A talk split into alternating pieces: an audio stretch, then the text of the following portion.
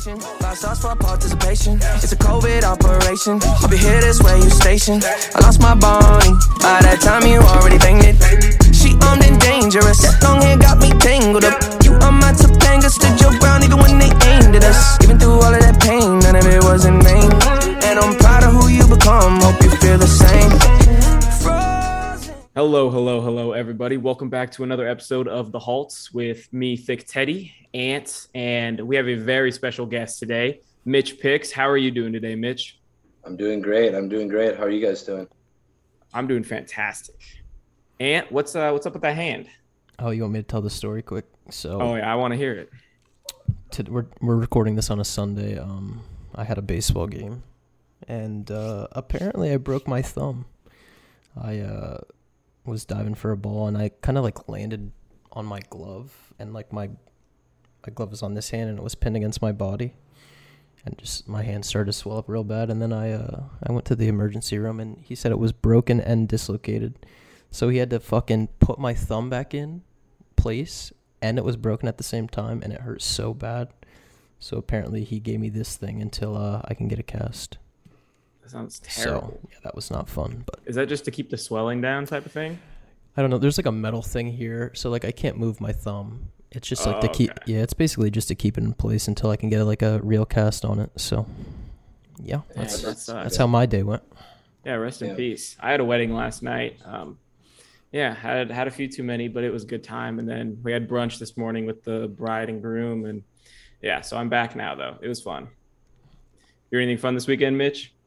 Uh, not really. Not really. I know, um, like you were saying, um, with the weddings, there's been a ton of weddings this weekend. It seems like seems like all my friends were at weddings, so I kind of just chilled, um, kind of just uh, relaxing for once, which is kind of nice. Um, yeah, I mean you're all around the place. We'll get into that later, but I know I've seen you on vacations to sweet, cool places recently. So yeah, weekend to relax isn't the end of the world. Yeah. Um, so yeah, we just want to we want to hop into some news here real quick. First off, we have the SESN knife. I'm not sure if you saw that. It was a bio where they had a PDUFA, PDUFA, however you prefer to say it, and they got a complete response letter. And I had a lot of questions of people who were at, in SESN, and they wanted to know if we think it's gonna kind of rebound because I think it dropped like 60%. And my opinion on that is it's not going to rebound. It's the only drug in their pipeline, and they still have like a 400 mil market cap at two dollars. And uh, yeah, so I think that was that was kind of a knife right in their right in their heart, kind of as a company. Yeah, and I think um, so. I was actually away from my computer at that time, so I came back and I saw everyone was talking about that. I was like, "What the fuck is going on with this?" I've, I mean, I've seen some weird things happen, but midday is kind of fucked up that they came up with that. It was Especially brutal. it was a Friday too, so I mean that's that's some shit right there. Um, but um, I had watched SESN a little bit. I didn't know anything about their drug pipeline or anything like that. Um, but um, I I was not in it or anything like that. I know a lot of people were in it, and um, I mean that's one of those situations where I mean you live and you learn, and you kind of just have to take profits on the way up, and that's kind of what I try to do. Um, so I'll I mean stocks like that. I mean I'll scalp them. I don't like Yeah. to swing those ones because there's a high risk of, especially biotechs, a high risk of something like that happening or even an offering. So I mean, you never really, never really know. The high, the the higher it goes, the higher the risk is. Exactly. I mean, I think it was uh that was for like some. I think it was for bladder cancer or something. I- I think that's what their drug was for. But I'm looking at. The, I didn't realize it dropped from. It dropped from almost six bucks to eighty cents, seventy Yeah, cents. I think it's going that's back a- to 80 cents. That's a big time, big time drop. I know Yeah. that uh, they like they literally don't have anything else in their pipeline. I know that. Yeah. And also, like Mitch was saying, the fact that they they dropped it on a Friday. I get that there's like some stuff you can't wait. Like if the FDA sends you something, you have to release it within a certain amount of time. But also that they did it midday on a Friday, like that. That's not a company I like. I'll say that. No. Right. And then the next thing we got is Wish earnings report. And Wish is Wish is a hot topic on Twitter right now. So I just kind of want to get you guys. I know they missed earnings and they dropped, I think, like 20% immediately or within like an hour. But what do you guys think about that earnings report? Uh, does it make you feel more bullish, bearish for the short term? How are you feeling? I think uh, I think personally, um, I think long term it's all right. I don't personally have the stock right now. Um, I'm not a huge fan of holding. I consider it a penny stock still because it's under. I mean, it's around the ten dollar before the earnings, uh, hovering around the ten dollar mark. Um, so I don't like to hold any stock uh, around that mark or under uh, through earnings because a lot of times, even if there's good earnings, um, they'll have some weird thing happen where they drop it. Um, so for me, it's it'll probably consolidate. There's a lot of people on it. They have good revenue. Um, so I mean, maybe eventually. Um, but the thing is, I think um, you have to be really patient with it. It's a slow mover, um, and if you can be patient and just throw some extra capital at it, um, it could be one you could just put it in an IRA. And Yeah. I mean, under ten dollars, it's probably a decent price. It'll probably go pop back over 15, 20 at some point. Um, but for day traders, it's probably not the best stock to trade.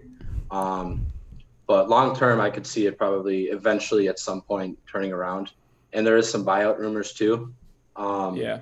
I don't know a whole lot about that. I've heard like Amazon and a couple other companies. Um, and if that's true, then yeah, I could see 20, 20 plus dollars, but probably not for uh, at least over a year from now. Um, but it's probably a decent place to put some extra capital in if you um, if Yeah. you uh, have extra capital on the sideline. It's a slow mover. I uh, I have strong opinions on Wish kinda um for a few reasons. For first thing is we saw on the 11th um Wish didn't have a run up. I think ER was on the 12th. You could see it was just downtrending all day. That's kind of a telltale sign that uh the ER might not be the best. Also, if we're looking at Amazon's earnings report and we saw what happened with Amazon, there's another telltale sign like okay, mm, if Amazon doesn't have a good earnings, uh, I highly doubt Wish is going to have a good earnings report. Um, another thing too is which I hate seeing is it's obviously a very very overcrowded stock and like people giving people shit on Twitter about it. Like you had your chance to make money, um, a bunch of times here the last few months. I- I just hate putting blame on other, seeing people put blame on other people. Like you have to be able to manage your own risk and manage your position. If something if you didn't take profit on something because you think it's going to 50 bucks, it's nobody's fault but your own. Not to be harsh, but I, I Yeah. think I think Wish is a perfect example of one. 90% of the time you shouldn't hold through earnings and two you need to be able to manage your own risk. So that's kind of how I feel about it. I agree. I think I think for me, Wish is a good long-term investment. People are um, treating it as the next Amazon, which I disagree with, but I think for now it's a good investment if you're looking for an IRA piece, uh, just like Mitch said. But I think I think it's it's good. It's not great. This price is good though. I like this price. Yeah. the last thing I have is the August market. And we all kind of saw what people were saying going into the August market, saying it was going to be the worst month of the year. We are going to see a, a spy knife, that kind of thing, a big pullback. We have not seen anything crazy like that. We've seen some volume declines, particularly in the small caps, also large caps. The volume has kind of relatively been small, but we've seen a little bit of that. And we've also seen some weight pulling down small caps. I can feel it. I can also feel it in the bio sector, some weight pulling down bio plays. But uh, Mitch, what are you what are you thinking about the August market and maybe the August into September market here? Yeah, so August is, I mean, it's the same basically every year. And I mean, I don't think people really uh, manage their risk um, or even really, um, I mean, what you should do is you should write notes and really know what happens each month because it's very similar each month as to what happens like uh, for at least for uh, I'm talking mostly like microcap stocks. So microcaps, January is the best month for microcaps, and then August is always the worst month. And most of it is because there's not a lot of volume. Everyone's going on vacation all month and doing whatever. So what I do is I barely trade any microcaps in August. And what I'll do is I'll completely change my strategy. And instead of swing trading uh, these uh, penny stocks, I'll swing trade options on large caps because August is still somewhat decent for the NASDAQ and the SPY. Uh, September and October is when uh, the large caps start taking a little bit of a hit. Um, but August it still kind of holds up a little bit, so you're able to, especially right now, like the tech sector, tech sector is still really hot. So I have, for example, I have some Facebook calls for like uh, early September, um, but basically, um, uh, what my strategy right now is is to um, swing trade options on large caps, and then basically day trade scalp. I've been day uh, Moderna's one been one I've been uh, scalping a lot, and I I know a lot of people don't have the capital to be able to do that, so it might be might not be the best strategy for everyone. Um, but it's definitely a market for scalping and day trading, and that's what makes it very difficult uh, for for me, who I like to swing trade a lot of stuff. So it, it, makes it it's a different market. So a lot of times I'll just take off, uh, have a couple extra beers in the afternoon or something or whatever it might be, um, instead of uh, instead of say January where I might trade 10 plus hours a day. So August is definitely a month just to relax and chill and be more cautious, be very cautious, you know, don't slap the ask, uh, maybe have a bid instead and uh, do stuff like that, do little things like that. And that Patience. kind of stuff. Yes. Yes. Play more defense. Yeah. Yeah, I think that's important. I think people th- feel like they have to trade every day, and like that's just not the case, really. Um, you don't want to make two steps forward and two steps back because you're really not making any progress. Uh, I know I've been preaching like when I put my swing list out, uh, I'm taking profits super early. Like I'll completely scale out of something. Like I know I was playing NNDM this week, and it had like a nice dollar or so pop, and I just completely scaled out. Um, normally I'd like to hold a swing for maybe a month or, or longer, but uh, yeah, I don't know. I just think um, eh, August, especially maybe early September, you, you, sometimes the best play to make is nothing at all. So I think that comes with experience as well. Like this podcast, this season of the podcast is for newer traders, and that's something I would write down. Write down, like Mitch said, August is historically slow. You don't have to make a trade every day. So, yeah, yeah, I agree. I would say um, the biggest thing that I've been doing is simply just looking back, like like sitting back and looking at my past trades and just kind of reflecting rather than forcing myself to make new trades. So I've been I've been Monday making a trade, and then Tuesday, if the time is off, I just go back and look at my Monday trades, see what see how they went, kind of annotate them on the chart, that kind of thing. Spending time learning and keeping sharp, but also not over trading, yeah. because over trading it's it's one of those things. In August it'll kill you. In January you'll be fine. In August it'll kill you. So I I've been sticking to large caps as well. I released my weekly watch list, and I think six out of the eight were large caps this week because usually it's mostly small cap based because I like trading small caps. But um, yeah, large caps are the move for August, probably into September as well. Options you can you can scalp the options for a little better percent, or you can stick to the uh, the commons for a smaller percent. But yeah, if you have to take a full day off, take a full day off. If you're not seeing anything, don't take anything and look at large caps they usually follow trends a little bit better. Um, that's kind of my August roundup right there.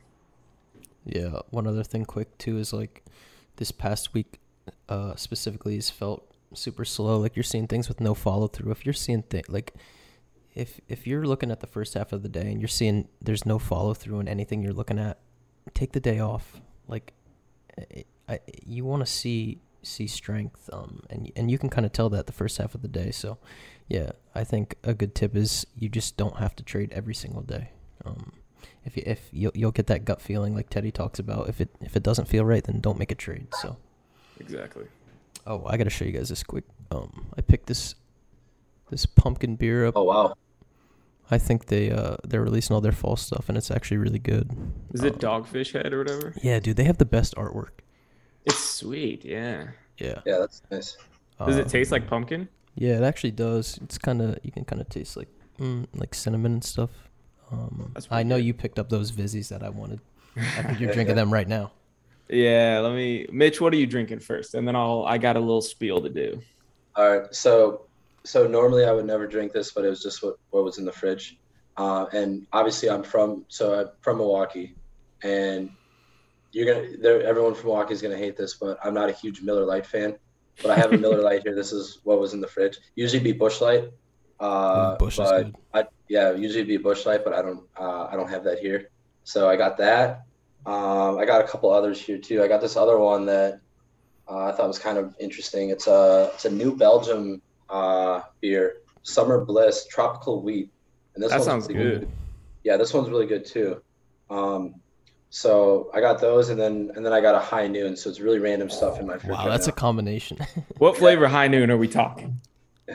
What's that? What flavor High Noon are we talking? Uh, we got we got the pineapple kicking right here. So that's a that's a fan favorite. Everyone likes the pineapple. Yeah. Yeah, for sure, for sure. Would you call yourself a beer guy? Um, I would say I'm a I'm a good mix of um, uh, everything. So it really depends on where I'm at. So right now I'm in Milwaukee, uh, and I've been here since the the Bucks won in six. So go Bucks! Um, Bucks and six, and, baby. Yeah, yeah. And so I'll drink more beer when I'm up here because there's a lot more breweries and all that stuff. Uh, and then I've also got a place down in Miami that some of you guys know about. And when I'm down there, it'll be mostly tequila. Uh, surprise, surprise. Uh, so I'll do a lot of tequila down there. Uh, if I'm going out and about, um, I uh, I'll I'll do vodka mixed drinks. So like the vodka Red Bulls, the vodka tonics, all that fun stuff. Um, but those are usually good. my go-to options right there. Yeah. yeah. well, I mean, all those sound good, man. I like high noons. High noons are my thing, but uh, I'm a seltzer kind of guy. I like the seltzers. Call me a, a female if you'd like, but I like the seltzers just because I mean they're a little bit they're a little bit lighter, and I also had really bad experiences with tequila when I was younger. But all right, so I got these four Vizzies, and they're the new one. They're like these watermelon, and I know Ant had a boner over them when I'm i sent so him pictures. Jealous, watermelon, they're hard seltzers. It's like their new kind. And I'm gonna try all four of them. I'm gonna try a sip of each, and I'll give you guys kind of my thought on them. Since Vizzy are super underrated, I think. I think they're pretty. Nobody ever talking about Vizzy, but they're very good. Truly are better, but Vizzy's pretty good. So I'm gonna start with this passion fruit one. Um, yeah, passion fruit watermelon. We're just, just shocking all four of them, I think. Yeah, should I chug them all?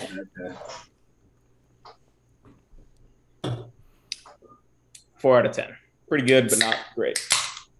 This one is kiwi, Dude, and I don't like mango. kiwi. Yeah, I'm waiting for that mango. The kiwi, I'm probably gonna be biased on. I'm not a kiwi guy.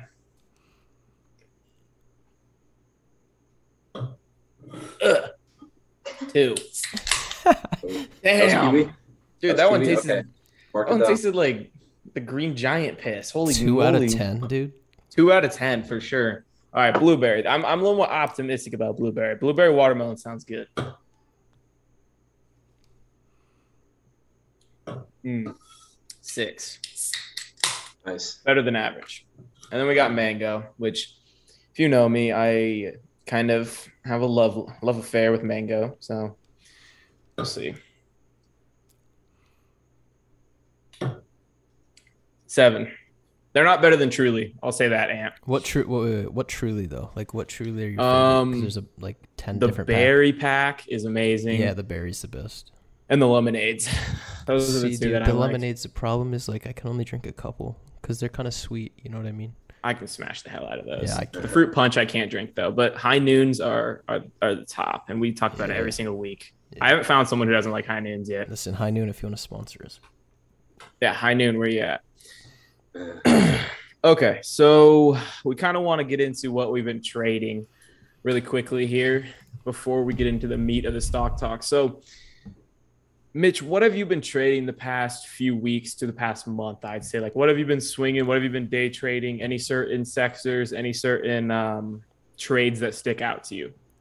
So, I think I kind of uh, went over it a little bit earlier, but uh, my strategy, and it usually starts in July um, but I mean, the last two years have been kind of weird because of COVID. July's actually been more of a, a hotter month, but usually it's more like August uh, historically. So usually I try to keep the game plan for from basically July to like mid September the same, which is like uh, slow and steady uh, with the micro caps, and then pound the um, uh, large caps a little bit more for swings. So that's basically what I've been doing is the uh, uh, the option trades for uh, um, large caps, and then every once in a great while I'll get an OTC stock that I think is kind of interesting that I'll play. But I don't think I've really traded any this year yet. It's been mostly I've been basically just focusing on large caps, um, and that goes same with the day trades. I mean there'll be one every once in a, there'll be a micro cap every once in a great while, but I would say uh, 80, 90% of what I trade right now is large caps. And swing trades, I'd say 95% are large caps, like the option large caps. So I'm really not even looking at micro caps until probably uh, mid to late September when things kind of start coming back a little bit. Um, so, I mean, Sweet. like I was saying, one of the big ones I've been trading is Moderna. So, uh, got that. Um, and obviously, all the vaccine plays have been kind of hot.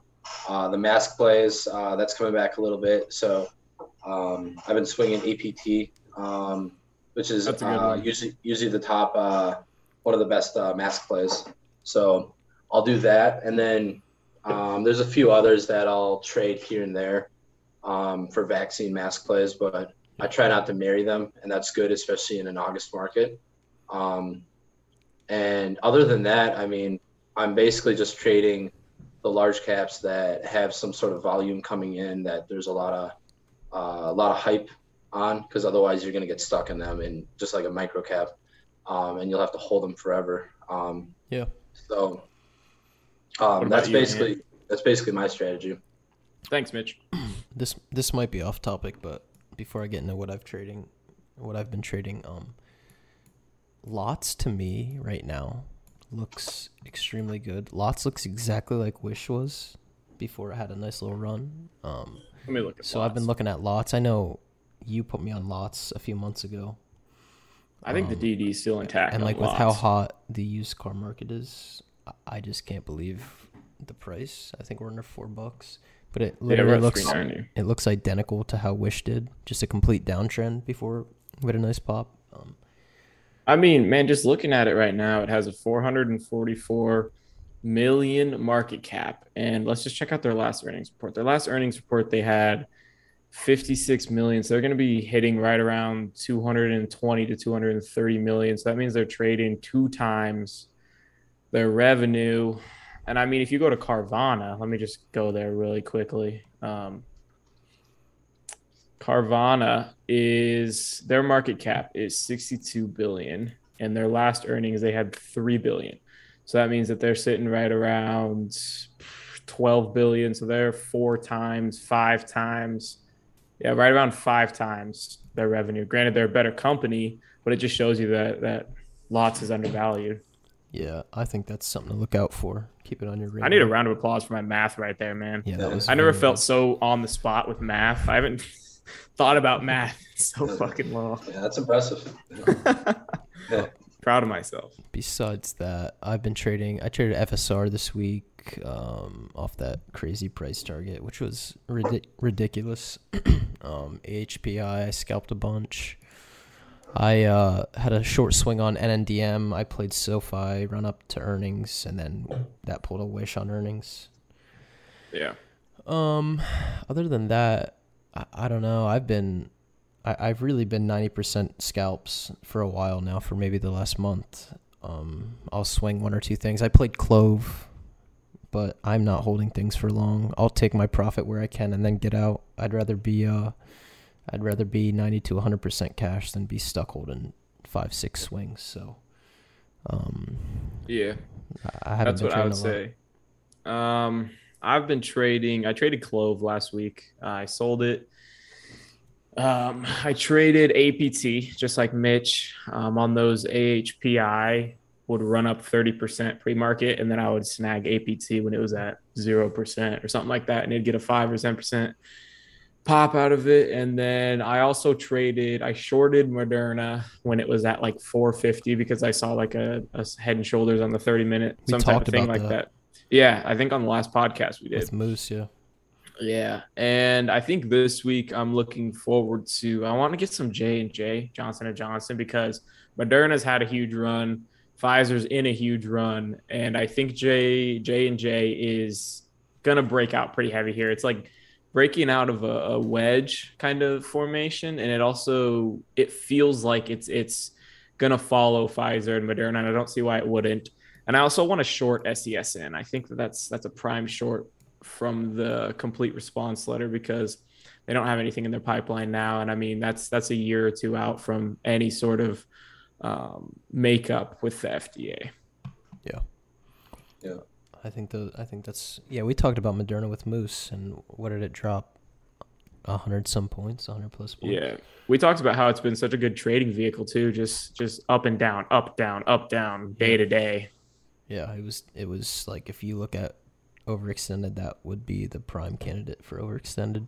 Um, Yep. all right, Mitch, I have a couple questions for you. I like to ask uh, all the guests similar questions. Um, the first question I have is like, how did you get into trading? What's kind of like your origin story? Did you have like a mentor, or, or how exactly did you get into this? So I, um, so I started trading. Well, um, let me uh, let me think about this. So, so I started uh, getting interested in trading. Uh, I would say around uh, 2008 during the market crisis, the market crash, um, and so I was I was still in middle school or high school, and I was just noticing uh, my parents, and I could see how they were reacting to uh, everything, and they didn't really know anything about stocks or anything like that. So my my my uh, that was kind of my motivation. My motivation was to be the one that knows about stocks, can that can help them, that can help the family to basically um, have it so that if there is another crash, we're confident that they have their retirement, we have our retirement, whatever it might be, and um, and that um, everything's uh, all good. And so that was a while ago. Um, that was yeah, like 12, 13 years ago or something like that. Um, and it took me probably six, seven plus years to actually be profitable after that. Um, and it's it's partly the maturity because I was uh, early 20s, you know, uh, and I'm late 20s now. Um, uh, patience, patience is probably one of the big things, um, and I'm sure a few other things, but I'd say patience is probably the number one um, thing that any of these guys that are new should really uh, focus on to um, uh, uh, become a better trader. But um, yeah, I didn't really have any mentors, and uh, when I started making money is really when I started um, trying to find a mentor, learn from mentors, and all of that. And um, I would say um, I don't have a specific mentor. I think it was really just a mix of a bunch of people from the discords and the twitters and all of that Mhm. um, that kind of made me realize that I need to have my own strategy um, to be successful, and that's kind of how um, everything uh, that um, uh, you you eventually learn as a day trader. But um, I kind of, in a way, kind of knew some of that stuff that kind of like the um, uh, I don't know the stuff that people don't really uh, uh, know about just because it's like a weird accounting language that and taxes help a lot too um, Yeah. with that. But anyways, yeah, I went to that and then I had an accounting job for a while, and then I uh, eventually I quit that to do this full time because I was making way more trading than accounting. And accounting, I mean, it's uh, it's pretty tedious. It's doing the same thing all the time. So, I mean, you can only do that so long. You got to be like a special kind of person to do that. So, Yeah. um, I did I had to get out of that and be able to be actually doing whatever I want to do. I uh, think uh, go ahead. Ted. not not to cut you off, but I think we ought to we ought to have Mitch on again for that 10Q and all those those balance sheets filing because next season we're gonna dive deeper into some stuff. Um, and we do want to have like a full episode based on just filing. So we might have to call you up then and see if you're you're willing to talk about that because can't think of a better guy than a, a previous accountant to talk Yeah, about. definitely, definitely, and taxes. And Yeah, taxes. exactly. We would love to we'd love to hear your thoughts on that when we get into the because aren't we doing like intermediate trader next season, Ant? Yeah, I we, think- we're gonna split the seasons up. Like this is beginner trader, so we don't want to get in, into too complex things here. Um, reading filings is is difficult for everyone, so that will that'll probably be next season. That'll be awesome though. Um, I'm excited getting into those little shit. something to touch on that Mitch said quick before I ask another question is he said it took him what around six to seven years to be profitable. Like whoever whoever's listening to, listening to this, you need to you need to comprehend what he's saying. Six to seven years to be profitable. You're not going to be profitable in the first three to four months, a year. Like this is this takes time. I, I know we say it all the time, but like don't quit your job after four months because you think you're going to trade full time, and then you're playing with money you can't afford to lose. And then, I mean, grind your ass off, work a job, trade. When you think you can do it full time after a year or two, go for it. But it, this this isn't what Twitter makes it out to be. This takes time and years and years to become profitable. So I think that's Yeah. a, that's a great thing. I don't know, Teddy, if you want to add anything to that, but I mean, yeah, I traded for two and a half years while working in a warehouse before I was even able to think about quitting my warehouse job. Yeah. And then when I quit my warehouse job, things were still tight for a little while because I'm just a tight ass when it comes to taking money out of my account. So things were tight a little bit after that. And then, like, I don't know how long, six months after that, things finally took off, but it took a long time. It took it took years of actually like paper trading for a while and then jumping into the real market and then losing money and then losing more money and then hitting the even point two years in and thinking like it's taken me two years. Like if I'm only going to gain this much every year, why would I keep going? And blah blah blah. All those thoughts swirl, and then you get profitable, and then it's exponential. Things you're you're learning just grows, and you exponentially grow as a trader. Yeah, like if you're playing with rent money, trying to double your rent money so you can pay rent for next month, it's this. You, this is not for you. You have like work your ass off to fund your trading. When when you have experience and you get good at it, then then try to do this as a career. But uh, I don't know. I, I say it all the time. Don't. You're, it takes time and years and years to become profitable. So I don't know. I think that's a really important thing that Mitch mentioned. It took him a while, but look how successful he is now. Like I don't. It, this takes time. Exactly. Um, Mitch, was there like a specific turning point that you can remember where you're like, oh damn, like I can actually do this full time? Like, do you remember anything specific?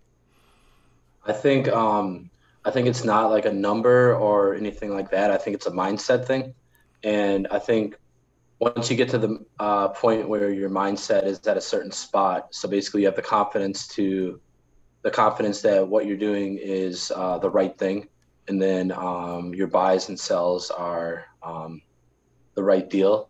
Um, then I think that's really when things start to turn, um, and that right there um, the uh, psychological aspect of everything is really the hardest part, I think, because everyone learns the charting and uh, indicators and all that fun stuff and the fundamentals, but you don't really learn about the uh, psychological stuff until you actually uh, really get really, really serious and tell yourself that you really want to do this. And you tell your, and then you're like, why, why am I not being profitable? And a lot of times it's because their uh, their mindset. So if you have the right mindset, uh, basically doing the same thing every day that works, uh, having the right uh, keep uh, sticking with the right setups that work for you, and that setup might not work for your best friend, so it might be completely different. Um, and trying to not do as many setups that uh, you're not good at trading. So I really went down. My big thing was I would export all my trades every single day, and I would go back and be like, okay, I bought it this time. Uh, how how was I feeling? Uh, why did I buy it here? And then what did I sell it at? Um, how much profit or loss did I make? And you really write notes, and then uh, after a while, you get to the point where you have a bunch of data, and you're like, okay, this setup is really good, so I'm going to stick with this setup and this setup is really bad so i'm going to try to not do that. Eventually it takes a really long time but eventually you get to the point where um, you're only doing the setups that you want to do. There's times that i still do setups that are shit for me but it's a lot less than say two or three years ago so it's all about just improving your trading and uh, holding yourself accountable because you're the only one that uh, matters. It doesn't matter what you post on Twitter. It's really what what you make or what you lose that matters, and that's that's what uh, these traders should really understand.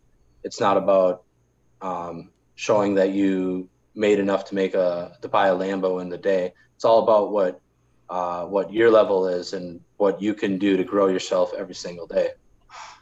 Yeah, I think too. Exactly. It's important. Like, you should you should set goals for yourself. Break it down to oh, I want to hit a thousand bucks profit. Uh, I want to build my account to a thousand bucks. I want I want to set goals at five grand, ten grand, twenty five. Like hitting like mapping out your goals and and achieving small goals snowballs into bigger things. You shouldn't start out and be like, "Oh, I want to hit 25k right away." It just you start small. Like people pe- there's people that are trading and like 10k like 10 grand is nothing to them. It's all Yeah. perspective. You got to you got to set smaller goals to see the bigger picture. Um, yeah, I, think that's got really I got something to say on that too. To add to what you said, is reward yourself at those milestones as well. That's something that people really don't realize. The power of what is it? It's positive reinforcement. The power of positive reinforcement is not only when you're raising children or if you're a teacher in a psychology class. Um, you can do it for yourself. So if you have a $100 account and you want to get it to $200, say if I get it to $200, I'm going to do something small. I'm going to go buy myself like some dessert that I don't eat very often that is going to tell myself, wow, I got there. And then if I get to $500, I'm going to take 50 of that out and buy something something crazy that I've wanted for 50 bucks. Um, and also on the larger scale, like I bought a nice watch when I hit a certain milestone. Um, then I got to upgrade my apartment at the next milestone. And then my next milestone is I want to buy a new car. Like all these things are just milestones that I'm making myself reach before I, I get to buy what I want. So buy what you want when you hit these milestones. And I feel like it helps me feel motivated on certain days where I'm not feeling motivated. It helps me kind of remember why I'm doing things and also just makes me feel good. It makes me feel like, okay, I did this for a reason. I have something to show for it. And I rewarded myself. And rewarding yourself is incredibly important when this is your career. Yeah, I think that's super important. Like, write it down on sticky notes so you see it at your setup every single day. Uh, Like I said, this is a grind and it takes time. And, and Mitch talked about it, this isn't just it ju- doesn't just happen overnight. So, um, the other the last question I had is, Mitch, it, like, is there a specific thing you would tell yourself as like a newer trader or like a tip for beginner traders that you think is like super important? I think um, it's really hard to learn, um, and kind of uh, I, I think uh, I think like kind of like what I was saying earlier. I think the psychological thing is the biggest one of the biggest things. Um, but as a new trader, like if you're just starting out, obviously you got to learn the indicators. You got to learn um, the charting and the fundamentals, all that fun stuff. And after you know the basics of that, I would really start to learn more of the psychological stuff, like uh, a double top. Like, why is it a double top? Is because um, oh, there's so many shorts on it, so many longs on it. Double bottom, same thing. And if it's like if it breaks out and it's this stock, it'll do this. And every stock has its own personality. Uh, they have their own market makers, so they're all completely different. They're humans just like us. So um, a stock's basically it, it runs the exact same as that. So I mean, if we're having a bad day and that that market maker might be having a bad day too, so it might not act the same as if it's having like a good day or something like that. But for the most part, uh, it's that same market maker every single day on that same stock.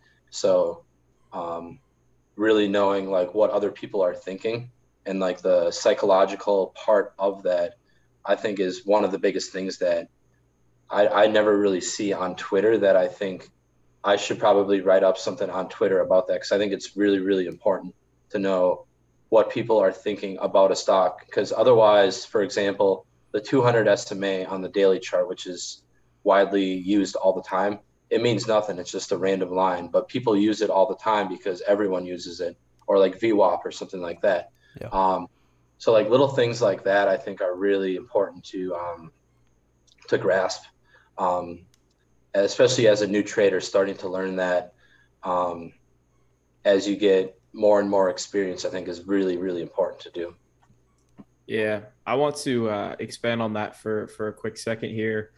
Something, just an example I can kind of throw out is say you're day trading a stock and it has a high of five dollars.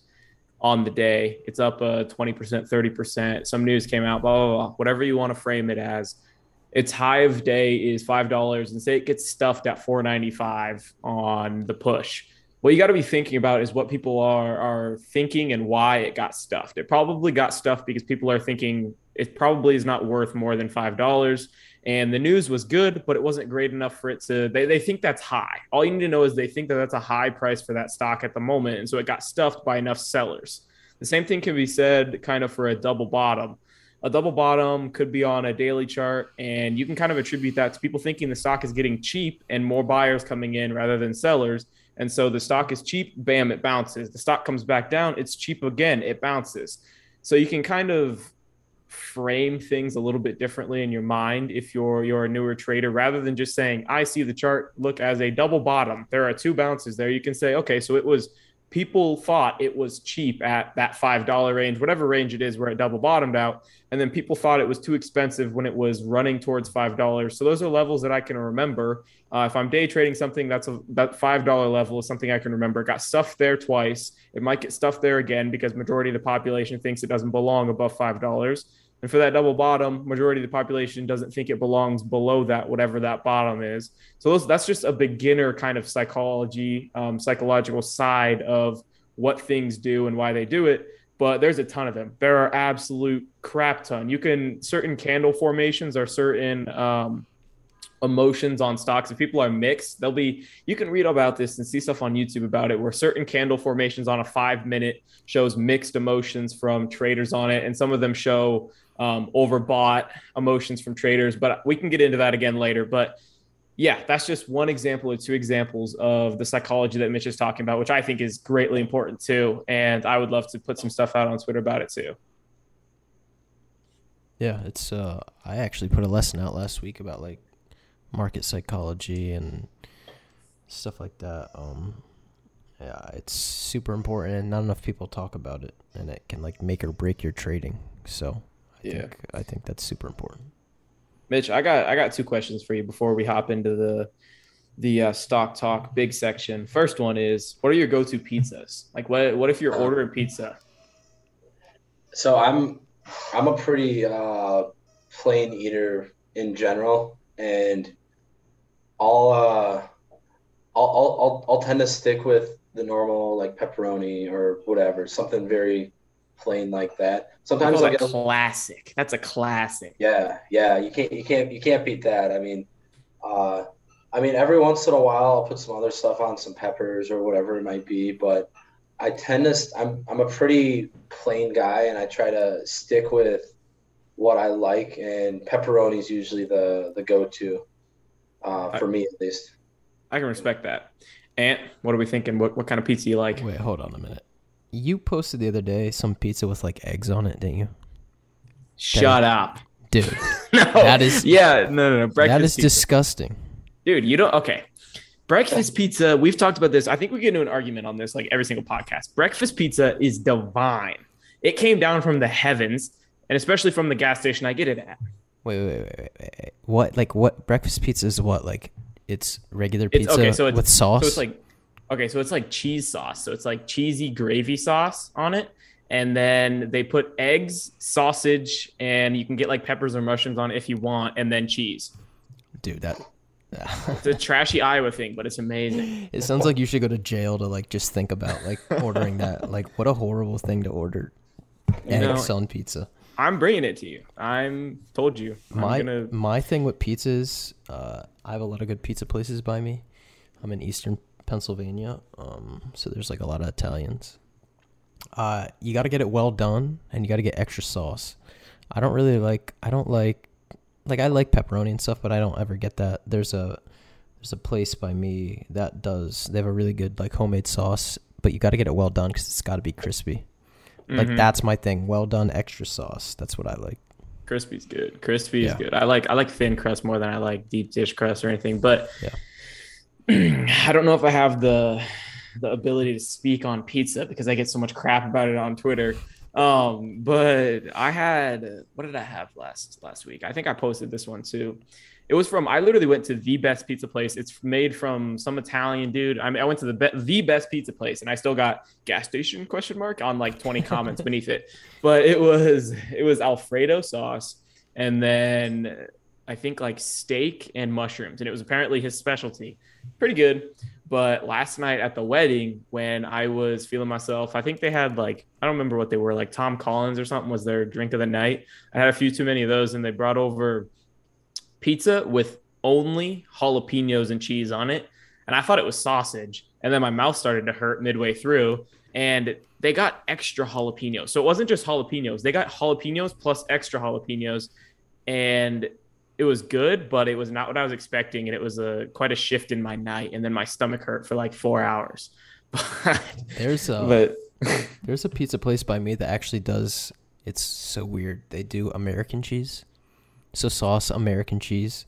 It sounds gross, but it's actually American pretty good. American cheese, like yeah. the like the craft slices. No, like no, it's like uh, it's like I think they make their own homemade American cheese or whatever. But uh, it's American actually cheese is good though. It's actually good it's so weird though because that's like the most uncommon thing to use. But all I can imagine is like a Velveeta block on top of pizza sauce right now. True. That's what I got in my mind. True.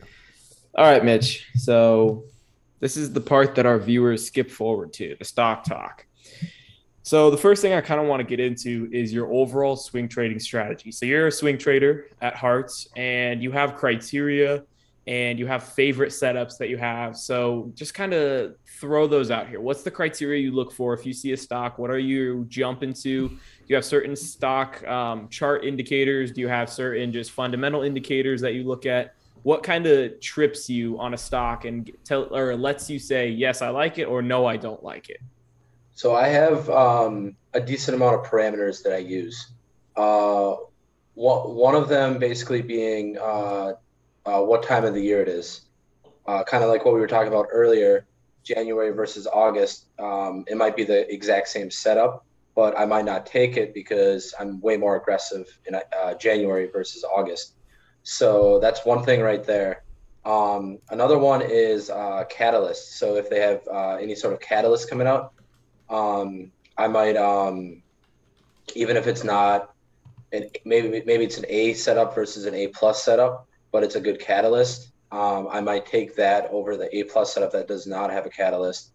Um, so that's uh, and that's mostly for like biotechs, I would say. So that's probably more in like the early part of the year. That's when a lot of the biotechs uh, do their thing. Um, but on I always, so my charts that I look at, I have a one minute and a daily chart. That's basically all I use. And every once in a while, if there's a high a day on the one minute, I'll go to 5, 15, uh, 30 minute um, and all that. But I really uh, focus on the daily and the one minute chart. On the daily chart, I have, uh, as a lot of uh, my followers know from uh, um, my uh, charts that I post, I'll use the 20, the 50, and the 200 SMA.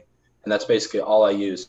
And what I've found with a lot of these micro cap stocks, these penny stocks, is um, that right when they're So one setup I like is right when it's around the 20 SMA, and uh, the stocks basically uh, at that point most of these penny stocks are around their 52 week low, and a lot of times right when they close a couple days above the 20 SMA, start curling, doing all that fun stuff, they'll start popping out of nowhere, and the, and that's the nice part about these penny stocks is they don't necessarily need a catalyst. So sometimes they'll just pop out of nowhere. But what I really like is if it's a uh, we call them sympathy plays. So uh, one that I used to love was when Bitcoin ran, uh, Mar- Mara would go, and obviously Mara's not a penny stock anymore, but back in the day it was like 30, 40 cents. So I used to slap a bunch of that, and then five minutes later, boom, it would go. And um, so that's another. That's more of a, a day trading strategy, I guess you could say. But for swing trades, um, the 20 SMA is re- a really good spot uh, for what I've noticed. For a lot of these companies, like to put some sort of PR out around then. Um, and obviously, you got to watch if they have earnings and offering uh, offerings and all that fun stuff too. But a lot of times around those levels is um, uh, a really good spot to start adding for a swing. But the other thing is you got to watch what stock it is because after a while you know the personality of that stock and if it's one that is unfavorable for your uh, strategy for example one that i will never trade and you'll probably never see me tweet about inpx i hate that stock i've never made money on it i probably never will never trade it again so that that one right there, it might be uh, on the 20 SMA, and it might not do anything. It might have an offering or something like that. But it fucks me every time I trade that one. Um, I hear you. But, RMO but, for me. Yeah, but other ones, and I can't really think of any offhand, but really just um, the the the right ones. If you have the right ones, and they're at that right level, that those are the ones that'll really get my attention more because there's millions of stocks out there, including OTC. So if you stick with the ones that you and it goes back to what I was saying earlier about um, tracking your trades and knowing um, what you did right and what you did wrong. Another thing you can do is what you did right. Also mark down what ticker it was so that you know for future reference you was this setup with this ticker, um, and you'll begin to trade that ticker more uh, if you do your uh, studying and research. And then that's kind of how I found out that I never make money with INPX. Otherwise, I would have never known. Um, uh, um, just uh, just from studying and uh, writing down everything that uh, comes to me in that day. So I think the 20 SMA is one thing, and then another one, which is more common, I think, is the the flags and the pennants and all that. And what I've noticed with these penny stocks is around the 50 SMA is a really good spot for those. And if they've been running for a little bit, uh, sometimes the 20 SMA will come up to the that point as well, but a lot of times it's close to the 50 SMA, if not even the 200 SMA. But with these penny stocks, most of the time you'll be trading them. Uh, you'll look at their charts. Um, 95% of them will be near their 52 week low. So you're going to see the 20 SMA come down first, just because it's a lot faster mover than, say, the 200 and the 50. So you'll see that. And then from there, you can really use the 20 SMA as a buy.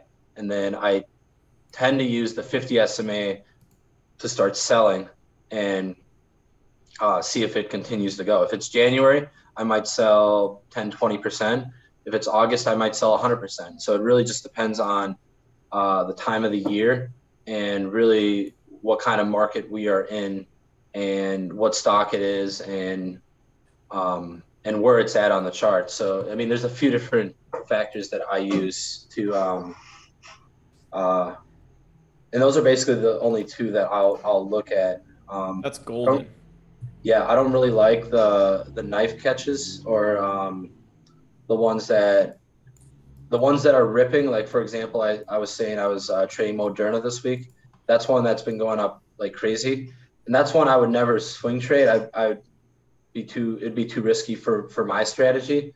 So um, what I do with those is those are the ones I would scalp or day trade and those are usually the really good ones for scalping and day trade when they're at their 52 week high, um, and um, there's a lot of volume on them, and um, some people will swing them, but I those for me are too high of a risk, um, even if it's a large cap. Um, so, yeah, I mean that's kind of uh, basically my uh, that's basically my strategy. I keep try to keep it really simple, and you got to keep yeah. it really simple on yourself. A lot of these guys, and I know when I started I had like a million indicators on my charts, and that's that's not helpful for anyone. Uh, you want to make it simple for yourself, and so I use the 20, the 50, the 200, and then I have um, volume is a really big deal, um, and then I have RSI, and then uh, obviously the MACD. So I keep the basically the simple ones that everyone uses, and it goes back to the psychological thing that I was talking about too. So it's all really it's a it's a mental game. It's really uh, yeah. really what it is. I got a few things to say about that too. I I think from all of the kind of stock talk we've had, I think you just might have put out the best segment that we've ever had on this this show because that 20 to SMA or 20 SMA to 50 SMA rings an absolute bell because that's something that I do all the time. I I trade when it curls near the 20 SMA. And then if it gets near the 50 SMA, I sell it because it's one of those things where the momentum catches up. The momentum turns it, and then the 20 SMA will reverse and uh, start moving it, hiking its way back up towards the 50. And then when the stock gets near the 50, you kind of sell because 50 is something that people people tend to watch a lot. But what you said there about the the psycho or psychology psychological parts of the, all those indicators that's why they're the strongest everyone needs to to kind of realize that's why they're the strongest is because everyone uses them so it's kind of like the whole gang gets their back behind if something's having a perfect setup with the MACD finally curling to green and the the 20 SMA is is about to cross the 50 SMA type of thing um, which is which is bullish as well if people didn't know then the whole gang is going to get their back behind that. And by the whole gang, I mean retail and people who are looking on their charts, even probably some some institutional people who are looking to buy on perfect setups. We're all going to get onto that because everyone uses those indicators. So that's why they're so strong, is because so many eyes are on them and so many people are using them to make their trades. But I think that's that 20 SMA setup is is probably the most simple easy way for for our beginners to to look at something. They can look at that 20 sma and then if it's near the 20 sma like you said there's there's a curl that happens and that curl is what you need to be buying on. That curl is the the buy target. If it's above if it gets above and it has to go above to curl that's perfect. If it's below and then it curls and then it makes its way up to it that's a perfect buy point so uh, I, I think that that's that's a great point and a great strategy that you just pointed out. One thing I'll add to that strategy is, like I said earlier, the 20 SMA crossing the 50 SMA is also another another time where um, things can rip for a few days. So that's one of those moments where it's it's a momentum play where it's likely to just have momentum carry over for a few more a few more days. So when that 20 SMA reaches its way to the 50 and this is also something you can track with the like he was saying where you can track if the setup ends up working. I have a like a number of stocks a list that that tells me which stocks this is followed through on and which ones it hasn't so that i can know okay if i see that 20 sma crossing the 50 sma i know it's not going to work so i need to halt or push the brakes here. Um, but some of them it does work every single time. And some of them i have not had any any pushback or any type of some of them they run like 20% after that. So the 20 sma crossing above the 50 sma if you can get increasing volume along with that that's perfect. But that's one of those things where it's probably going to have three or four green candles on the daily after that happens. Um, so that's just something i'll add on to there. But that was that was a great segment. And i think if you guys watch that segment two or three times and take notes on what Mitch said, you're going to find some of the best info you you found on on probably YouTube or wherever you're listening this. That was absolutely absolutely great. And on, another thing um, was him telling you to list out what the the tickers have done that you've traded. That's something that is absolutely crucial as well. Um, I know that certain stocks, like um, I don't know, I don't have an example off the top of my head. If I were to flip through my notebook, I would, but I know certain stocks knife near new high of day very, very often. Like AHPI, um, when it has a as a, has a high of day and then it bounces down and then it's making another run towards that, it likes to just drop. It likes to just knife. Um, that's that's something that I noticed probably two weeks ago when it was moving, and then I, I implemented that on a short three times this week, and then also as well. Um, there's other stocks like large caps will act certain ways. Penn, when it reverses, it reverses. Um, Tesla, if it has a dip, it gets bought up most times. There's there's just things that you there's setups that work. Certain setups like a 50 SMA crossing a 200 SMA, a golden cross is what that's called, might work on certain stocks. And then some stocks it might not work at all. And you have to list those down, like Mitch said. That is that is something that's crucial that we haven't talked about on this yet, is listing what setups work on certain stocks because the market makers are the same most likely and they're probably going to do the same exact thing when the when the chart gets near a certain point or when the company is at a certain time a year. Just like he said january some stocks their market makers push them because they know they have um, an offering that needs to get pushed out by by march or something like that. Or they push them because they know that they they want the stock to be up because insiders are going to be selling soon that kind of thing whatever it is. Um, they act the same. So write it down and you know the 20 SMA on this one crossing over the 50, it's worked three times in a row. It's probably going to work a fourth time in a row, or it didn't work three times in a row. So I can short it here or whatever you're going to use it for. That's that's some golden knowledge right there. You got anything, Ant?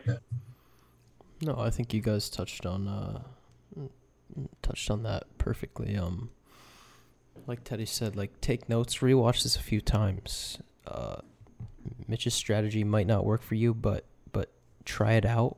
Um, but yeah, you you gotta watch this multiple times. Take notes of what he's doing and try it out. You don't even have to play the stocks. Watch a couple thing. Watch a couple stocks. Um, and see if they play out. And then you this is some, that's something you can implement into your own strategy. So I think those are all great points that uh that Mitch and Teddy both brought up. Yeah. Yeah. I think um I think we're gonna Ant's gonna hop us into bullish versus bullshit now. One of my favorite segments. Yeah, so we have a uh, we have a super popular one to talk about. Um, Mitch, do you have any thoughts on Dogecoin, bullish or bullshit on that? So I actually rebought some Dogecoin um, a week or two ago, and long term, I could not really tell you. But what I know is um, people like uh, even Mark Cuban now, like obviously Elon Musk, Mark Cuban, uh, other celebrities are in it, and I mean it's kind of like a like a a, a furu kind of getting into something where they can actually run the stock, uh, run the a coin uh, quite a bit. So for me, I mean every, I mean in crypto is different than stocks, obviously, but every 15, 20 percent, something like that, I'll scale a little bit out and then on dips, I'll, I'll always have a little tiny Dogecoin position position just in case something weird happens, like last time where Elon goes on SNL or whatever it might be. So overall, I would say I'm bullish on it. Uh, the actual coin itself, I don't really have an opinion on. Um, uh, but I mean, it's I, I would say overall, I think it, I'm bullish on it. Um, just because I mean it's Dogecoin and there's so many people in it it is heavy, kind of like some of these uh, stocks, but I think coins are a little bit different, where they can be quote unquote pumped a little bit easier. So I think um, uh, Dogecoin has that going for them.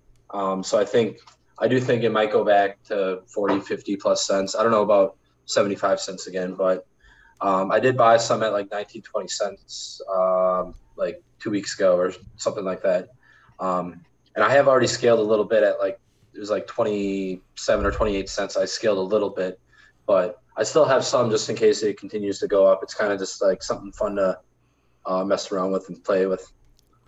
Yeah, I think I 100% agree. I think long term, I you could I couldn't answer more than half a question about Dodge or Doge. I couldn't answer one. I could literally I do not know the first thing about it other than Elon Musk and a lot of celebrities push it, and that's enough for me to think that short term it's probably going to run. Um, just like any any penny stock or any any small cap, any even mid cap type of thing, large cap probably too. Elon pushes Tesla like it's nobody's business. So I think I think those celebrities are all I need to know. I think I think bullish, short term, long term. I do not have an educated opinion.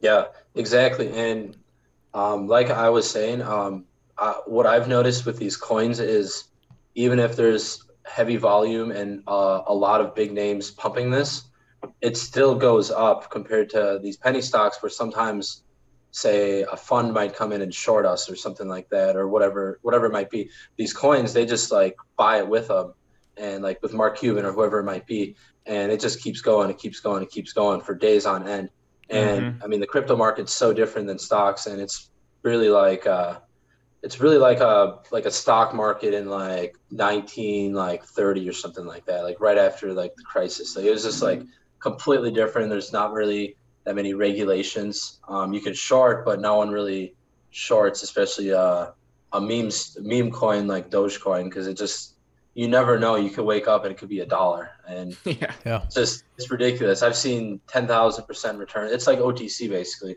Yeah, you It's could just- wake up and Kim Jong Un could put his entire fortune into Dogecoin, and it could be at fucking hundred dollars each, and we're all millionaires. You know, Yeah. like the Right. create, like something absolutely nuts could happen. Who knows? Right, and that's the thing. Everyone in the world can buy Dogecoin, Bitcoin, Ethereum, all these coins too. So it's different than the stock market, where only people with uh, American uh, uh, ability to uh, buy stocks can uh, buy stocks. You know, um, it's literally everyone, and you don't know who it is. It could be, like you said, Yeah. Kim Jong Un or whoever. I think Exactly. uh, part of the appeal to that, something like Doge and like a lot of these other altcoins, is like the price. Like people look at it and like, oh, this is super cheap. I can buy a lot of it. Like especially newer new people that oh they, they think they're gonna make thousands of bu- like a quick thousand dollars or something. They see oh this is super cheap. I can buy a shit ton of this, and I think that adds to like yeah, like the volatility and uh, so many people want, wanting to trade crypto. Um, But the funny thing about Doge is, I I actually looked at this chart like a month ago, I think. Um, it had that run, that crazy run to like seventy five cents, and then it was just downtrending uh, ever since. But we had a on the twenty second of June, we had a, a what I'd like to call um, a high conviction pivot point, where uh, we started an uptrend followed by a consecutive green candle the day before, and if you look at the chart it's bound it, that was about 16 cents and then that's where our bounce was that started this this latest run to i think we're at like 35 cents now. Um, but it bounced off that exact level so uh I call that a boner in my land. True. But uh yeah doge long term i i couldn't like teddy and mitch said i i couldn't tell you what this will be um but when you have so many so many people behind it and celebrities and Elon Musk and all these people, um, I think this is something that yeah, when it's cheap, throw throw a little bit of money into it if you if you can afford it, because um, it always seems to kind of bounce back. But that yeah. those are my thoughts on Doge. Um, all right, so the uh, the second thing I want to talk about is uh, Clove following their um, earnings report. Uh, Mitch, do you have any like thoughts on Clove? Have you traded it at all? Did you see what their ER was? So I don't have a lot of opinion on Clove, to be honest. Um, it was uh, it's obviously a SPAC or post SPAC, and the chart's pretty decent. I'm looking at it right now, and it's hovering right around that 20 SMA. And what I've, I mean, it's a very heavily shorted stock. So once it gets closer to the ten dollars, it tends to come back down to the eight dollar mark. So like chart wise, and this is and that's what I try to gauge a lot of what I do, not so much the earnings or the fundamentals. Chart wise, it it's coming down to the point where I would be like, okay, maybe I'll buy some ten dollar calls for like mid September or even late August or something like that, and just hold on to those and swing those. And once it pops again, if it, I mean, if it does pop again, over like nine dollars, then I would take profits and just do something like that. But uh, other than that, I mean, I don't have it long term. Um, I'm just kind of um, uh, gauging uh, based on the chart, and I don't really know a whole lot about the numbers. Um, I I know a lot of people are very bullish on it long term. Yeah. Um, so I'm assuming it's probably a pretty decent one. But again, these SPAC ones, you never really know for sure after the uh, merger happens what is really going to happen. Uh, we've seen them all over the place. So, um, yeah. Uh, the company itself, I'm not 100% sure, but the stock is definitely one that you could scalp. And there could be, I mean, it could also be one, it could be the next AMC or GameStop too, because it's heavily shorted. So, I mean, we could have another uh, huge run with these um, uh, meme stocks. So, um, yeah. If that's the case, it could go 20 $30 again or something like that. Yeah, I know. Yeah, for me, one, go ahead, Ant. Just to throw something out there, I know their revenue was up like 140, 150%. Um, so I think that's pretty much the reason for that that boost we saw. But yeah. Yeah, I think for me, um, I have, I have mixed feelings on Clove. I really love Clove, as in like the numbers, and I really liked it this week. And I, I traded, I think, I think I had an average somewhere in like the high seven dollars, and I swung it all the way to nine bucks, I think. But in this market, I took profit right then and there. But um, the numbers were really, really good. They're indicating, I think, somewhere around 1.5 billion in revenue this year, which puts them at a 2.0 um, market cap to revenue ratio, which I think is pretty low. I think they ought to be um, ten dollars probably minimum. I think I think that would probably put them at still undervalued fundamentally, but also the market we're in, and also the fact that it's a SPAC, and a lot of um, old time investors have negative opinions on SPAC, and the fact that so much retail is in it makes me think ten dollars could be a good place for it to sit. And it might not move much well from well from there, but then also we saw AMC and and GameStop, which like like Mitch said, some crazy shit happened there with with retail pushing it. So I mean, we could see it, but I think ten dollars is probably where we sit. I think that's probably fair. It might take um, the August market might not be the time for it to go to that ten dollars. We could see it happen after September, but for me, Right now, it's bullish. Long term, I'm bullish as well because those numbers are fantastic. So I'm going full bullish on it, but I don't think it's bullish to the point that everyone thinks it is. I don't I don't know if we're going to see the the $15 that everyone thinks it, it belongs at. And I don't know if we'll see the 20 close after that, unless it squeezes, which I mean, you can't really predict a squeeze. You can say a stock has a chance of a squeeze or a higher chance of a squeeze, but it's impossible to predict it. So I'm going to say bullish on both, but it's not overly bullish. Uh, I'm going to kind of play both sides here. Um, looking at the chart, I think an important level to look at is the seven dollar and like sixty centish range. Um, I think if eight dollars doesn't hold, that's the that's what I personally am looking at, uh, where I would start to scale in. Um, like I said though, if eight dollars doesn't hold, which is a a psych level, um, I would look at around seven dollars fifty, seven dollars and sixty cents. Um, so chart wise, like I'm bullish if we get to that level. Um, the reason I wouldn't be so bullish is because one, this is super overcrowded. Um, this is a, a big Twitter stock. Um, so you, you got to think there's a lot of people that are in this and that are in this at a higher average than we're currently sitting at. Um, but uh, I, Teddy actually put me on this a few weeks ago. Um, this is a big Wall Street bet stock. So and and it's heavily shorted, so that's another reason I would be bullish on it. Um, but you just, you just got to take these factors into consideration. Chart looks good, but at the same time, it's very overcrowded. But Wall Street bets, it's highly shorted. So I think this is one I personally will look for under eight bucks, and that's probably where I'd start to scale in again. Um, and and the other the other ones I want to talk about quick were. Do you guys have any thoughts on like Pfizer, Moderna, Johnson and Johnson with these booster shots coming out? I know COVID's heating up again. Uh, we talked about Moderna the other last week, and we saw a big drop on that. But do you guys have any uh, thoughts on these big names? Um, so Pfizer, I try not to do a whole lot with because that's one that uh, historically, uh, other than I would say probably let me let me look at the chart right now. Other than the last couple of weeks, it really doesn't do a whole lot. And obviously, I say that now, but it I mean it's even uh, even the huge run up it's had. It's only been a twenty dollar run up, which I mean I guess that is it's heavy as hell. a decent percentage, but it it's one that I think it stays in a range and it kind of just it does it, when it goes it doesn't really go a whole lot. When it goes down it doesn't go down a whole lot. Um, and uh, johnson and johnson i think it's similar. I do hope this is one i hold long term from five probably five six years ago or something like that. Um, and i haven't really even paid a whole lot of attention to this one. But i would say um, out of this one versus pfizer i'd probably rather play johnson and johnson just judging by the chart it looks like it's just kind of starting out, breaking out of the 52 week high. Um, and I think there's a lot of room for it to possibly get towards, I mean, it's over 175. It could possibly get over 200, which it's a, another slow mover.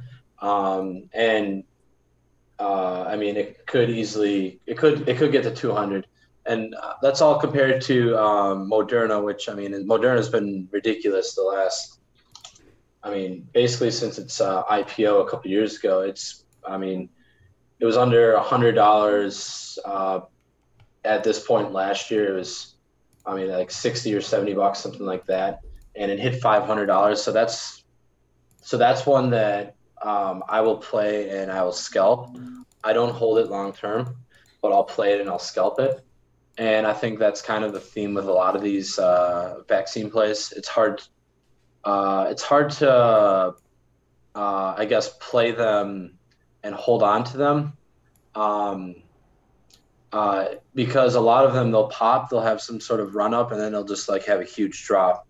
And um, with Moderna, it's been going up and it keeps going up, and I mean it's at a crazy level right now. So I don't know if it's gonna go a whole lot higher than what it's at right now. Um, yeah. But I mean, it I mean, I would not be surprised if it does continue. It's like a Tesla too. You know, it just keeps going. People keep buying the dip on that one, so it could do anything. And that one, I'm, and that's kind of why I just keep scalping or day trading that one because I don't want to have the risk of having something up, however much percent it is, uh, since uh, last year. Um, I'll um, scalp it, and that's about it.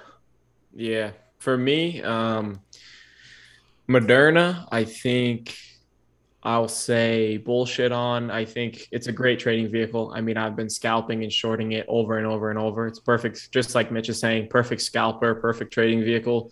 But I don't think it belongs up here. I said that last week too. I said I said we see 450 and it, it consolidates, and then we see 400, and then that happened. So one and zero oh here. I'm going for two and zero. Oh. I think we see we see it hit like 420 again and then i think we we go right back beneath 400 and i think we downtrend a little bit longer to that maybe to 370 maybe 350 i don't know somewhere in that range but i think we we see a pop and then a drop again because it moves so much just like you were saying pfizer i am bullish for the short term the next two weeks just because pfizer takes so damn long to make any decisions on what way to move it, dude, that stock I played for like what time? When was that? Back when COVID hit, I played it for like three weeks and it moved. Like, I think I got like the highest percentage I could get was like plus 2% out of the entire thing. And it, yeah, it just, it just stayed in the same zone over and over and over, like midway through, like probably like six months after COVID hit. But anyway, Pfizer, I think it has momentum right now. I think the momentum carries over. We see 50 bucks, maybe 52 bucks, maybe 55 bucks. But then I think it's going to long term, I think it returns downwards to where it belongs in the the low 40s. Um, and then Johnson and Johnson, I think, has the most potential here. I'm bullish on it short term and long term. Long term, I just like the company as a whole. I think it's a pretty good company. And short term, just like Mitch was saying, it's actually on my watch list. I think I'll probably take a swing in it here soon. It's just breaking out and it has the room that Moderna and Pfizer they have ran. I think it has the room to do a similar type of run because Pfizer's float is higher than Johnson and Johnson. So I think Johnson and Johnson can move um, and can get on its horse. We just need it to to get chosen by a country because I think that's what happened with Pfizer and Moderna. They got chosen by a company to buy a certain amount of doses of the vaccine or blah blah blah the booster. Everyone's going to get it once a year, that kind of thing. Whatever's happening. Um, with Moderna and Pfizer, I think Johnson and Johnson needs to just come out with some type of news or something, which I think they will, because I mean theirs is theirs is the dose that's only one dose instead of two, which is pretty desirable for a lot of people. So I think that Johnson and Johnson probably has the best chance to break out um, here within the next few weeks to a month. Yeah, I don't want to add a whole lot to what you guys mentioned. Um, I think short term for me personally, if these with these boosters, um, I'm I'm bullish like short term with all these. I'm um, headed into the fall, but long term, uh, these these need a, a, healthy pullback. I think besides Johnson and Johnson, uh, Moderna specifically, um, the range I'd be looking at is like 375. If that doesn't hold, I'd be looking at like 340. I think uh, we saw this after that big drop that we talked about. It bounced right off um, our demand zone around like 375, 376 bucks. Um, but yeah, short term, I'm bullish. Long term, uh, I'm calling bullshit. I think these need to these need to come back a little bit. Yeah, sounds good. All right, so Mitch, we're at the fun part of the episode. Um, the best part, as some of our guests say, and the worst part, as some of our other guests say. So, lifestyle. So, I see you have a pretty fucking dope car, and I want to hear about it. So, okay, so, so first of all, um, uh, my my uh, avatar is the uh, the green Lambo, mm-hmm. and I actually do not have a green Lambo. So that's one thing right there. Uh, I've I'll uh, go to Vegas and I'll rent it sometimes. But the thing is, I was I was about to buy one a couple years ago, and it did not seem like it was a good investment for me to do. Uh, if that makes sense. Yeah, so, no, that makes total sense. Yeah, so I um every once in a while I'll rent one out that's very similar, and I'll be like, yeah, this is kind of cool, but it's it's not like the gas mileage, all that fun stuff is not. Uh, it, it's the maintenance, all that. It did not really uh, work How out. How fast so, does that motherfucker go when you rent it out? Have you ever like 200 plus for sure? It, zero to 60 is insane. But what I have, what I'm driving now is um, in Miami. I have a, um, a Mercedes Benz uh, S63 AMG, and it's so it's a convertible um, uh, four seater and red interior, uh, and it's white. It's very nice. It drives. That's sweet. 600 horsepower. It's very smooth. It drives very nice. I've never had a Mercedes Benz before, and I will say I, I I love it. I fucking love it. It's it's it. I mean, the gas mileage on that is really shitty too. It's like 12 miles a gallon or 10 to 12 miles a gallon, whatever it might be, uh, um, compared to the uh, the Lambo. But it's a lot cheaper and it's more. I can drive it more every day versus the Lambo, which is like you got to watch potholes, all that fun stuff because it's so low to the ground. Yeah. Um, so, uh, yeah. So with that one, I um, I've had that for a little bit now, and uh, it. I mean, it's crazy. The the um, we mentioned LOTZ earlier with like used cars. Used cars are not going down in value at all. So, it's almost like I've like made money since I've bought my car, which is Yeah. crazy. It's kind of ridiculous. It's just the used car market is so insane right now. So maybe in a couple of years, um, once I get so right now I've got a condo. So once I get a house, maybe I'll get the Lambo just so I can like mess around with it or whatever and have Green more Lambo. room. You got to match that profile pic. Right, right. I know. And I've had that profile pic for a while too. And I think I forgot who it was that um, told me to put that. And because I didn't know what to put. And I know, and here's another funny story. So my name, it used to be something really stupid. Uh, I changed it to Mitch Picks uh, a couple years ago, and it was actually uh, Ultra that um, uh, recommended it. So I'm like, okay, it's uh, interesting, but it's better than what I forgot what it was, just a normal Twitter name. So One of those like random generated ones or something. yeah, basically. That's hilarious. Yeah. So um, yeah, so that's kind of an interesting story. But no, I do not have uh, the green Lambo, and maybe someday. Um, I I don't have any desire at the moment though to uh, um, buy it. For the time being, if I if I want that kind of thrill, I can take my car out and go about the same speed. I can I can go 175, 200 in my car because it's got 600 horsepower, so it can really uh, can really jet. But That's sweet. but yeah, I mean, down in Miami, I can really rent any car I want, so it's just kind of nice. Um, but I, I tend to not do that because it's kind of a waste of money too. So Yeah. I'll spend that uh, elsewhere. I feel like that Mercedes is more practical, like you said, like it's four seater. You got the convertible. Um, that's personally what I would roll with. Um, red Take the ladies out. Yes, yeah. Especially in Miami, having that convertible. convertible. Woo. Probably get whistled at by the ladies on the road.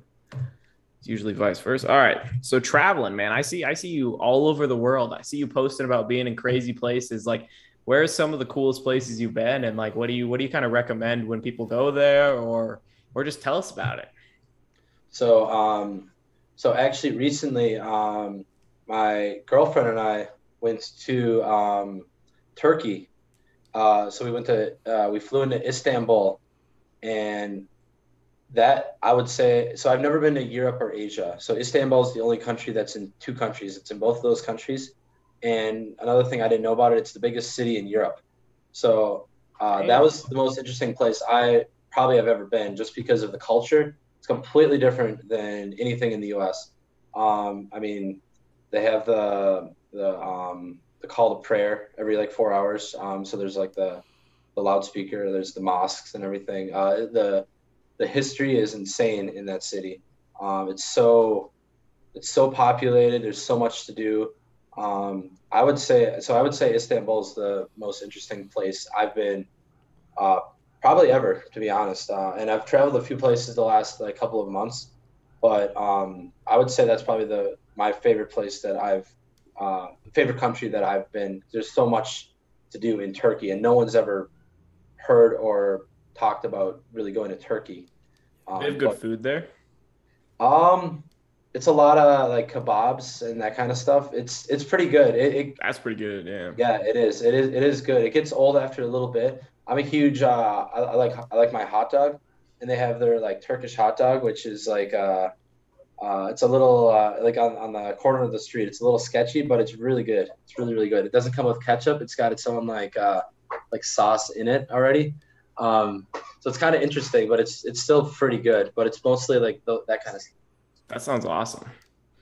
I've Yeah. always wanted to head over to Europe and just kind of gallivant around those countries, do some like some tasting of their food, just check out the the landscape and stuff. Because I've I haven't been around a whole lot. I've been out of the country a few times, but nowhere like like Europe or Turkey. So that sounds awesome. Yeah, and it, it's uh it's crazy for uh because you and I are both from the Midwest, and a lot of us don't really get out that much from uh, the Midwest. So to Yeah. really see that kind of stuff was a huge eye opener to me, um, and uh, just see really a completely different culture. It was it was it was amazing. the Midwest is is very very full of people who like the Midwest and stay here. Like they don't they don't like to go anywhere. They like to just stay in the Midwest or travel to like Colorado, and that's about that's about where they go. That kind of thing.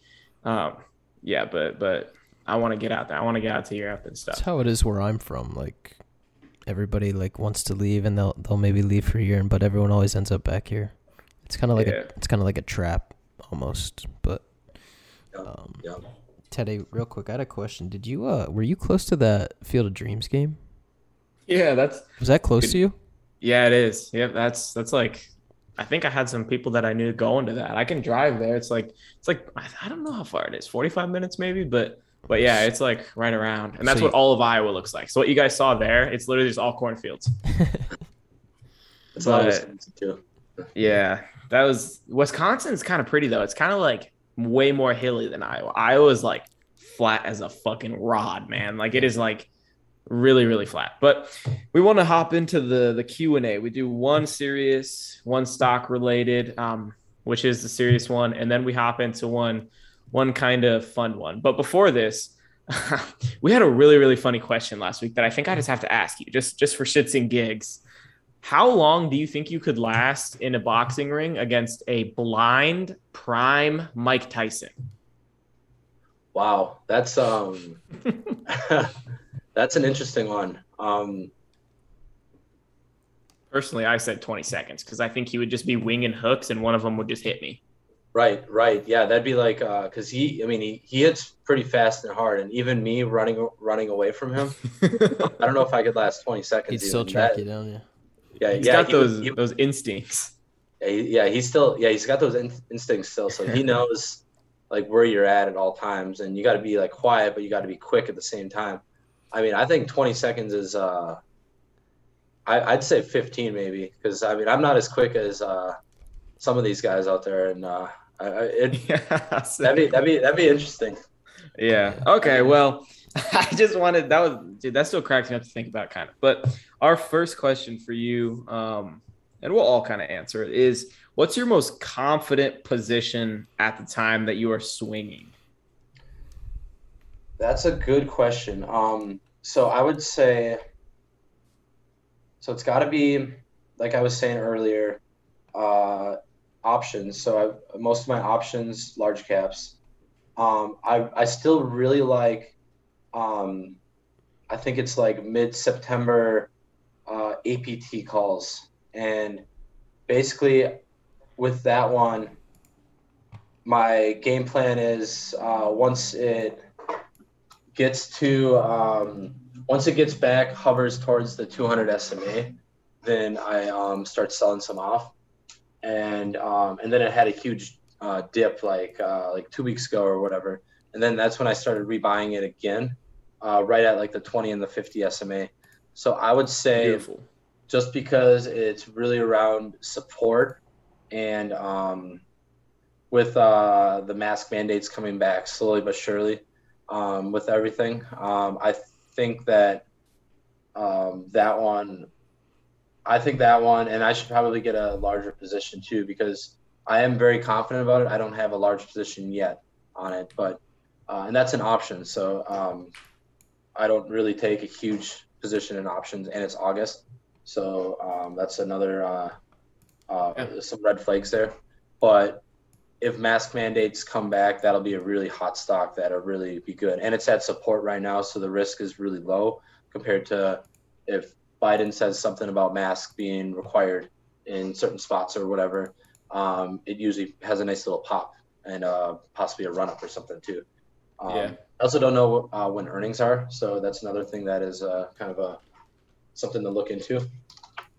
Yeah, no, I mean that sounds great. I think I think I'm probably gonna swing APT here soon. I've been looking at, it. I've been watching it for a few weeks, scalping it and stuff, like I said, but I haven't taken a swing in it yet. But I mean, you've you kind of convinced me. Um, yeah. for me, it's Penn. Um, it's which is Barstool. Um, they're just NFL is coming back. That chart is primed all the way to fucking the I don't even know primed to the max. It's primed to the max.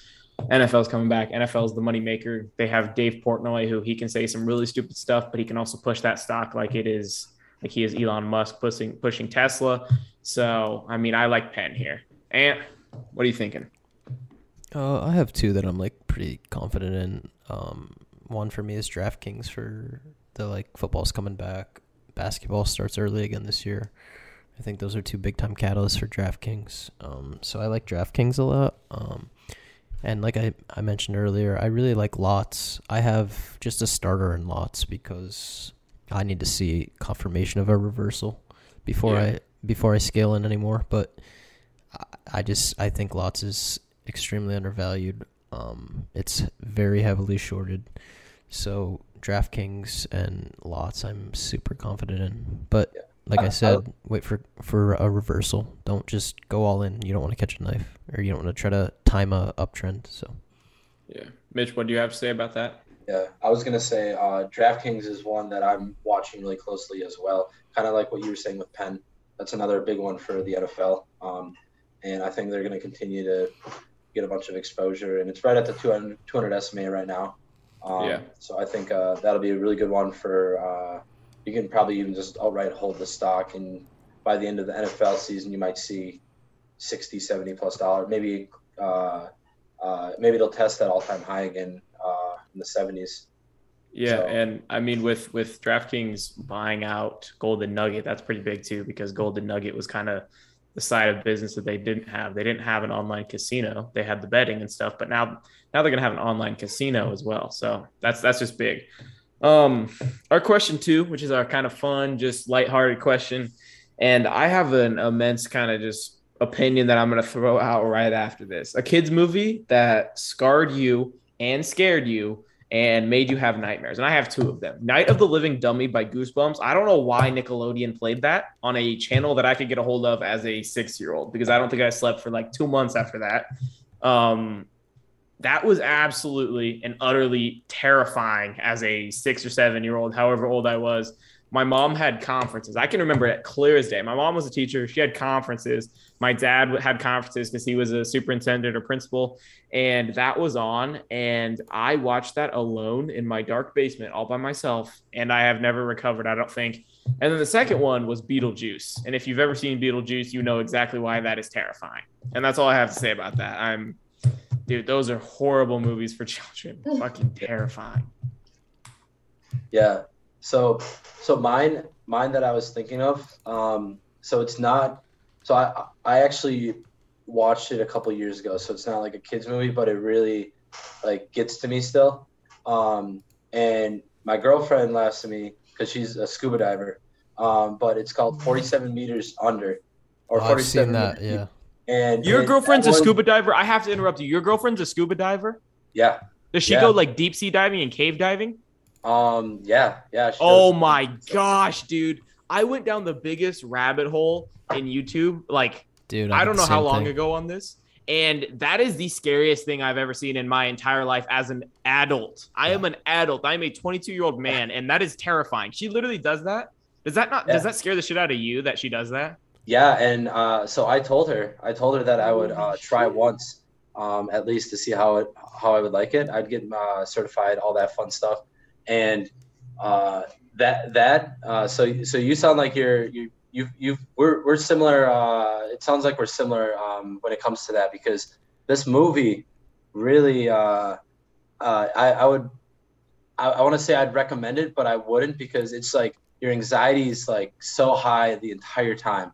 It's just I'm gonna watch it tonight now. Oh my god, to. it's it's just uh, it it makes me feel like the worst thing you can do is drown to death. And this one makes it yeah with sharks around and you're stuck in a cage and it's just this oh it's I don't know. Uh, and you said you watched it before, so you kind of yeah. understand. Them. And there's like three of them, I think, too. there's like a sequel. There's like a third one coming out. It's uh, I don't know. I don't know. People must like it, but I watched it one time. It was maybe four or five years ago, whatever. Yeah. And it just haunts me like every like every single time I think of like jumping in the water, I think of that, and it's just it's scary. It's I can't believe your girlfriend's a scuba diver, man. Like I watched. I'm not kidding you. I think I didn't go to sleep a full night because I was watching YouTube videos. That your girlfriend does that cave diving stuff and holy like, dude, oh my gosh, where they like kick up the sand and they can't see anything, and then they're like stuck in a cave and they can't see anything, and then they get stuck and then they fall out, run out of air, and oh, that is like the worst I think that's- possible thing. I think that's one of the uh, one of the sequels of that 47 meters deep. I think that's one of the sequels is you're, they're stuck in a cave or something like that, and it's just oh, it's just the worst possible feeling ever. And It gets you jitters going. yeah, yeah, for sure. Wait, yeah, no. A couple of things. One, I've seen that movie with the sharks, and it's terrifying because I'm super like claustrophobic, and I'm afraid of like the ocean. Not like afraid of like going out in the waves, but like being trapped in the middle of the ocean. Like that movie, like they're trapped at the bottom in a cage, and then like it gets dark, and there's sharks swimming around. Like, no, thank you. Damn. That yeah, that movie's actually pretty scary. Um, this I I fell into that rabbit hole too the other day. Did you get Did you get into the section of where they're like climb like they're climbing rock cave climbing or whatever, not underwater. They're just Is it in the like putty one? I, it was like the hellhole or something. Did you ever see that Dude, one? I've seen I've seen too many, but I saw the putty one where he was stuck there for so long and his body's still there because they can't get him out. Yeah, dude, they're like into Ugh. these. They have to like crawl around. Like I'm super claustrophobic, so it like makes me feel weird. Um, but the, the the movie that scarred me, it's I think it's called Don't Look Under the Bed. It's like a Disney movie. Have you ever seen it? It's it's like the boogeyman, but these kids get trapped in like this. They go under the bed and they get trapped in this into this like I don't know world where there's this like demon like chasing them. That's that's. but it's like a, it was on Disney, and it's like actually scary. And I saw that, That dude, and, like that's what they did to me on Nickelodeon. They put Yeah. Night of the Living Dummy, and then all of a sudden, this dummy is like terrorizing these children when their parents aren't home, and my parents aren't home, and I got terrorized via the the movie or whatever. yeah, that and like Hallow- the Halloween towns when I was young. those used to scare me a lot, but Dude, that that would be my choice. Okay, so the last thing we do on this is we do the the conspiracy, where I just kind of pitch a conspiracy to you guys, and then you determine. You kind of give me your thoughts quickly about whether you think it's real or you think it's kind of of bogus. So the one we have today is that the space exploration that has been taking place by Bezos and Musk and those companies that are doing it is not for fun and is not for um, like consumers to do that in the future. It's to prepare for the world to die and those billionaires to be like versed in going to space. Um, and basically, people just think that the billionaires are um, getting ready to have to leave the Earth for real and to have to live in space, or if they can find another planet, to live on another planet. But they just want to get used to being in space and being in a lift and a uh, a launch. So for me, um, it's definitely viable. It's kind of dark and it's definitely could be real. I don't know if it's real right now because I still feel like we have quite a bit of time on the earth, but maybe they're like, they're testing the waters. Like this could be something where like 150 years from now, they look back and they say that was definitely Jeff Bezos planning to have a plane for his grandkids when the, the earth dies and he just wanted to start it. But I don't think it's, I don't know if it's like at the forefront of their mind. Their mind right now for me is probably just like, I want to go to space. That would be cool. And so they go to space. What do you guys think?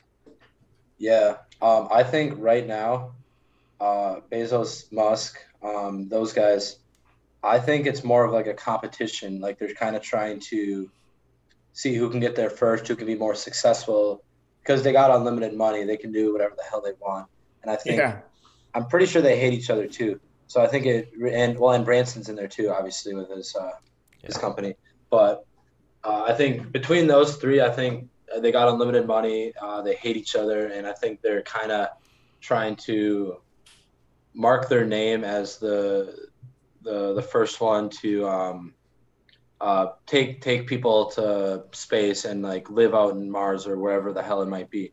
Um, when it comes to the climate change thing and preparing for all that, that's actually really interesting. I've never really heard a whole lot about that, but that could possibly be in the back of their mind where they started. Maybe they, they got the motivation to start doing something because they're like, oh, my grand grandkids will have the opportunity to go and live there uh, with Yeah. like 10,000 other people or something like that um, if we're able to do this right now um, and get everything off the ground right now. Um, so that could possibly be. I don't. I don't really know for sure, but I think right now they just all hate each other and they're just uh, out to prove prove that they're better than the other person because they they all have unlimited money basically. Literally, yeah. I- What do you think, Ant? I don't know if it's so much for like climate change because I think that's like we're far away from that. I mean, I think it is happening, but um, I think maybe it's more for like the experience. I think it is a competition, like Mitch said, but I think maybe it's just like I don't know. I kind of want to experience something, and I have billions and billions of dollars. Yeah. Um, so I, I think it is part competition. They they want to be able to say, "Oh, I was the first one to go to space," but uh, I don't know. I think maybe it'd be more for the experience. Like they have all the money in the world. I think at this point in their lives, they're like, I want to experience a little bit of everything, and I have the money to do it. I mean, at least that's how I would be thinking about life at that point. When when I, I don't have to worry about money, I'd I'd be like, oh man, I want to experience everything I possibly can. So to Like me, they've flown everywhere on the earth, so they're like, "Fuck it, I'm gonna go off the earth," kind of thing. I mean, Yeah, when you're when you're that rich, it's like they want to push like the extremes of what they can do, um, and they all have the capability to do that. So, from from my perspective, I would be thinking, oh well, I think they just want to kind of experience that. So, that's kind of my Yeah. thoughts on it. Yeah, I agree. I agree with both of you guys. I think it's just it's probably a part competition. Like Bezos is like, "Fuck Musk, I'm gonna be richer and go to the moon first. and Musk is like, "But I'm Elon. I'm the crazy man who's gonna go to the moon or whatever." Like they just they just probably want to to beat everyone, and then they also are just like, "Yeah, I want to fly somewhere new," but Yeah. It could they could be thinking a little bit. They could be thinking tiny bit like I just want to see what this is like in case something crazy happens, um, that kind of thing. But I mean, I guess we'll never know because we're not Elon Musk or or Bezos.